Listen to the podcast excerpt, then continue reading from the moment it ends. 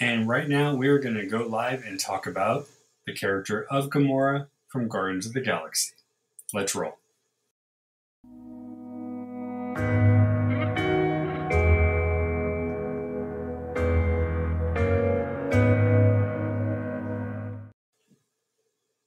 Hello, everybody. My name is Rob. This is the official Rob Glasser Network. If you haven't yet, please go subscribe on YouTube and Twitch.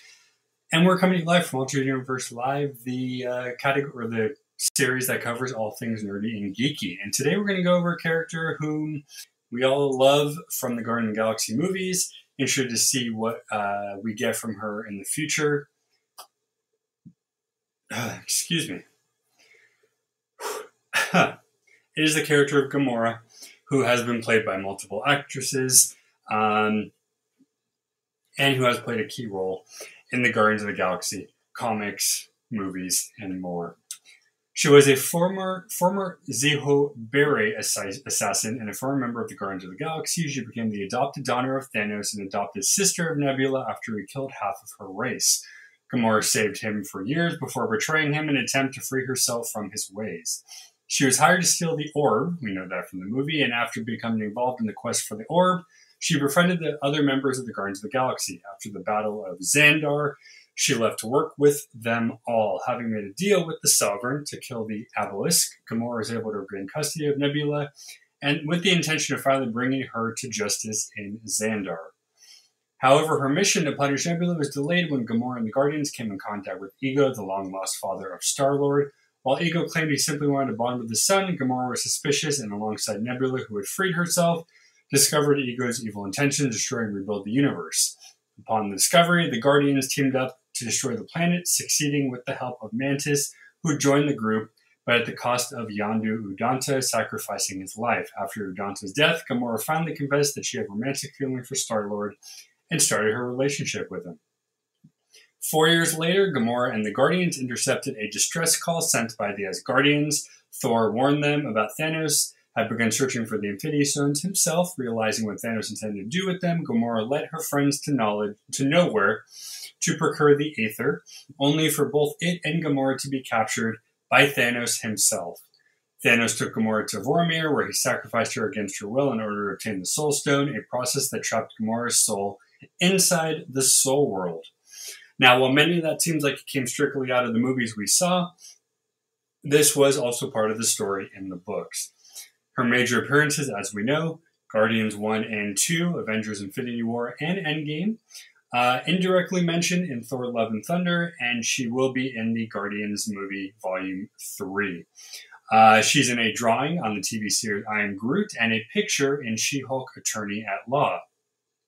She's also in the TV movie, The Guardians of the Galaxy Holiday Special, as well as way too many comics and books to go over.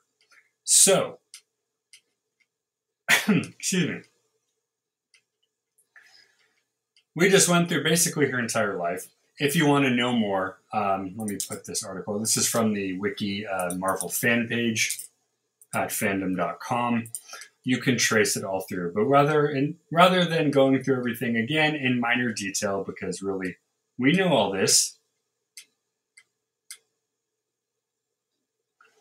Let's talk some of what fandom says is her personality. Gamora, throughout most of her life, has been molded into a living weapon, and the only family that she knew and raised her are the people she considered enemies. Because of her assassin background, Gamora can be stoic, distant, and merciless to her foes or targets. Her reputation as the most deadly woman in the galaxy precedes her, as Rocket Raccoon once stated anyone who is anyone knows who she is. While she was an equal level of criminal to the rest of her teammates when they first met, Gamora valued honor greatly and held Star-Lord with disdain for being a dishonorable thief alone.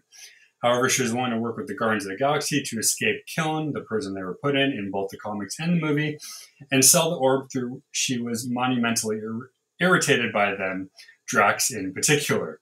Yeah, she wasn't really fond of them at the beginning, but her uh, basically putting up a guard kept her, well, kept her as she was or is for the time.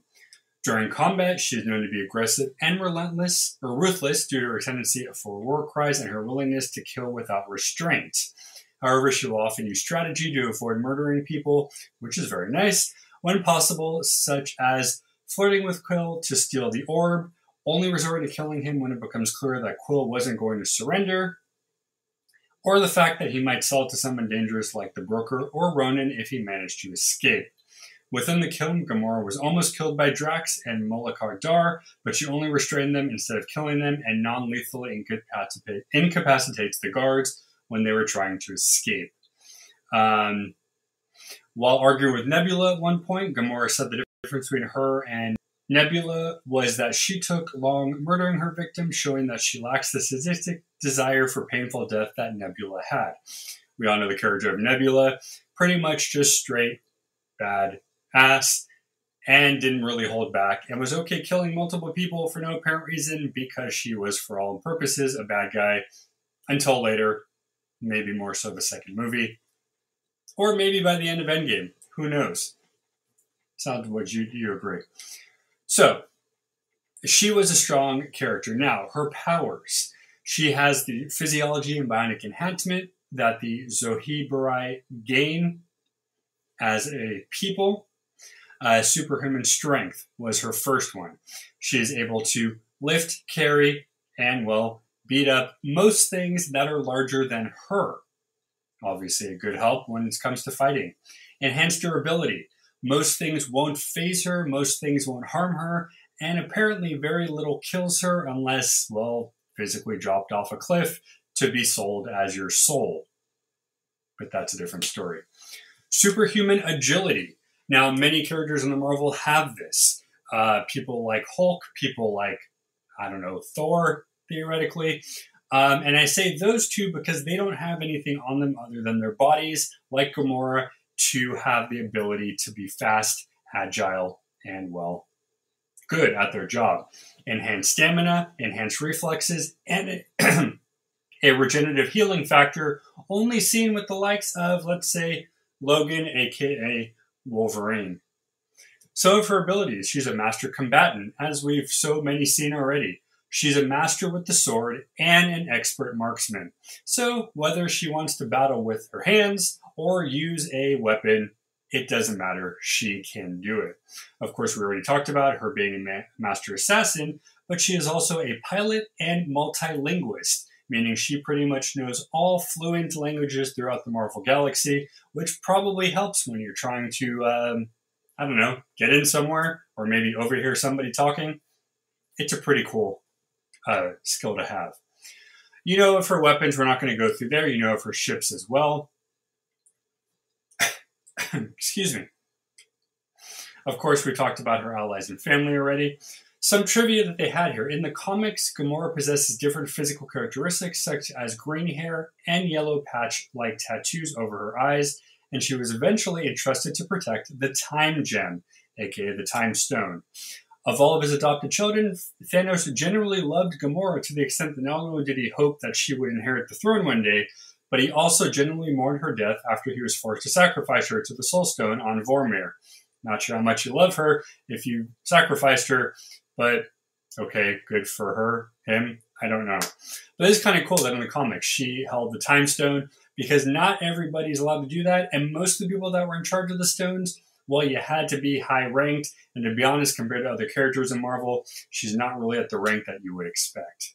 Some of the behind the scenes from the movie come uh, from Zoe Saldana. She described Gamora in her terms as a warrior, an assassin, and very lethal, but what saves her is the same thing that can doom her. She has a sense of righteousness. She's a very righteous individual. That's kind of neat. Obviously, she plays the character, will be playing the character. We'll see how long she continues. Excuse me. Excuse me. Um, uh, as she goes. However, she wasn't the original choice as Olivia Wilde, Amanda Seyfried, and uh, actresses like Rosario Dawson, uh, Gina Carano, and others were auditioning before she got the role. Um, she had three stunt doubles Chloe Bruce, Leanne Telford, and Bethany Levy, and Anna Shepard, all for her roles in the movie. Um, and she had stand ins Abidemi Sobande, Eli Logue, and Anna Elizabeth, probably for back scenes, outside scenes, not close ups there. However, I'm not really sure why you need to stand in for it if you're just kind of chilling, but maybe there's a reason. Let me know if you guys know, because I don't. Obviously, if you're interested in this character, let me know. We can go over characters like Nebula, which talked about today, Star Lord, Thanos, Mantis, or more. There's so many Guardians, not just the ones we know from uh, the movies or from the books, but there's other versions of the Guardian. but there's other versions of the Guardians, excuse me. Um, Thor was even part of them as well. And I don't think it was just for the movie, but we'll leave it there. What was your favorite thing about the character of Gamora? Excuse me. Pretty badass individual, somebody you would not want to meet in a dark alley for sure, unless she was on your team.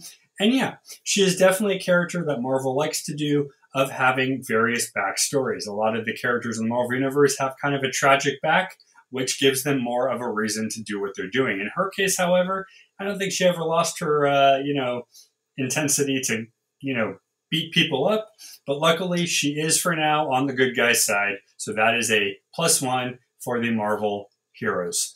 All right, you guys, thank you so much for joining us today. Whether it was the Epcot track review ride earlier or Gamora right now, let us know what your favorite was. You can uh, chat with us right now live or on replay. Thanks to everybody on live, YouTube, Twitch. Hit that subscribe. We're on Discord and post. All that stuff will be put in the bottom. As always, thank you so much for watching. We appreciate you and stay curious. Bye, guys.